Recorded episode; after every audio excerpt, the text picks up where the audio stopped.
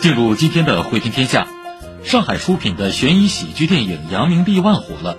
影片火爆的背后，也是电影对剧本杀模式的一次成功借鉴。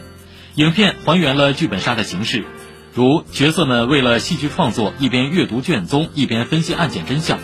电影中出现的现场搜证以及一些可以打开的机关道具，也很像剧本杀的某些环节。解放日报说，剧本杀不同于影视剧主次角色琢磨有意的创作方式，每个人物都有完整剧本。为了让玩家都有参与感和代入感，故事中即便再边缘的人物也会有丰富的前史。扬名立万借鉴了这一创作思路，增强了观众的代入感。